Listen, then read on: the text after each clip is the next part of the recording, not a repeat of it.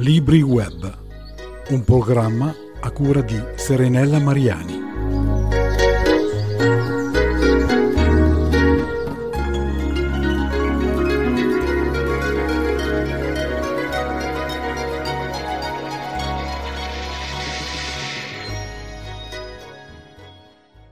Ciao, ben ritrovati a tutti.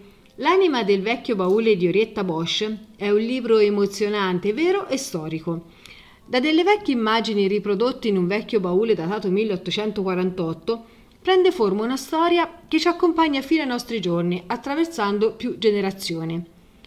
Il libro si apre appunto con il ritrovamento di questo baule e la sua apertura rivela alcuni disegni impressi. Ma cosa vogliono dire questi disegni? e da qui inizia a dipanarci il racconto di una storia concreta. Il velo di una sposa con vicino due iniziali, il racconto di quello che dovrebbe essere un giorno unico e indimenticabile, che invece diventa l'inizio di un qualcosa di diverso, da cui però si crea una discendenza particolare che arriva fino ai nostri giorni. Le vicende di quattro generazioni vengono snodate e intrecciate alle vicende storiche che attraversano. Ma la sposa è Beatrice, sarà mai una sposa?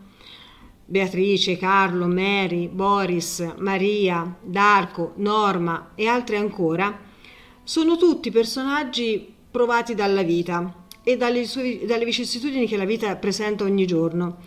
Hanno un vissuto doloroso, però hanno anche la ferma volontà di potercela fare e di non abbattersi mai e attraverso loro noi viviamo il periodo storico che va dal 1848, quando l'Istria dipendeva ancora da Trieste ed era parte dell'impero asburgico, passando poi attraverso la Prima Guerra Mondiale, l'emigrazione in America, il disastro del Titanic, il fascismo, la Seconda Guerra Mondiale, le due pandemie, con tutti i disagi che comportano e, e le relative conseguenze. Però, nonostante il lungo periodo storico e molteplici personaggi, il libro eh, non, è, non è di moltissime pagine e il tutto è raccontato con una raffinata intensità, rendendo proprio le pagine reali e instaurando subito un rapporto intimo ed empatico con i personaggi. Eh, diventa una testimonianza di dignità, di coraggio, di esempio, oltre a un'impeccabile ricostruzione storica. Questo è un racconto che ci insegna molto e ci spinge anche a fare delle profonde riflessioni. Il tutto è scritto con un linguaggio autentico e uno stile semplice ed elegante.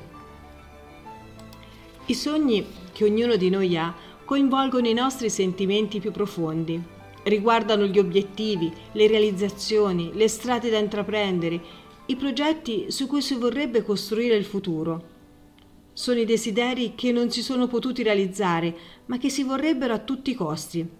Le passioni per qualcosa o per qualcuno che ci fanno svegliare la mattina pieni di voglia di vivere e che ci fanno compiere talvolta gesti dettati dall'impulsività.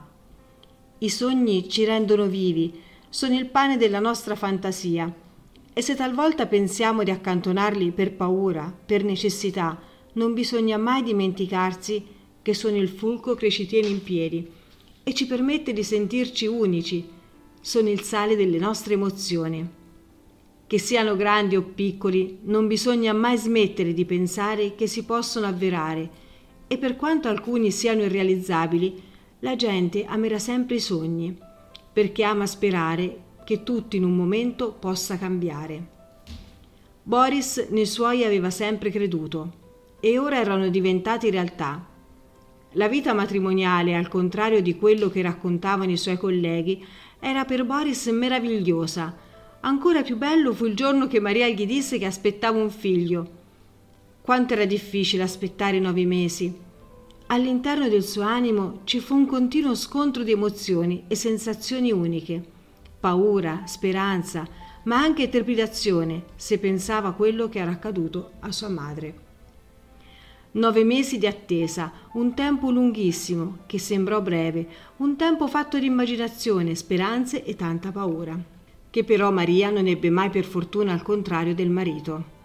Era lei che calmava le ansie e le preoccupazioni di lui, che abbracciandolo gli diceva di non avere paura, perché al termine di quei mesi avrebbe avuto il regalo più bello che la vita potesse concedergli.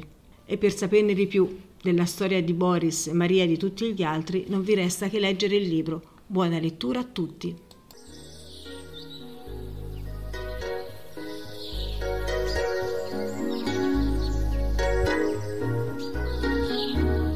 Libri Web, un programma a cura di Serenella Mariani.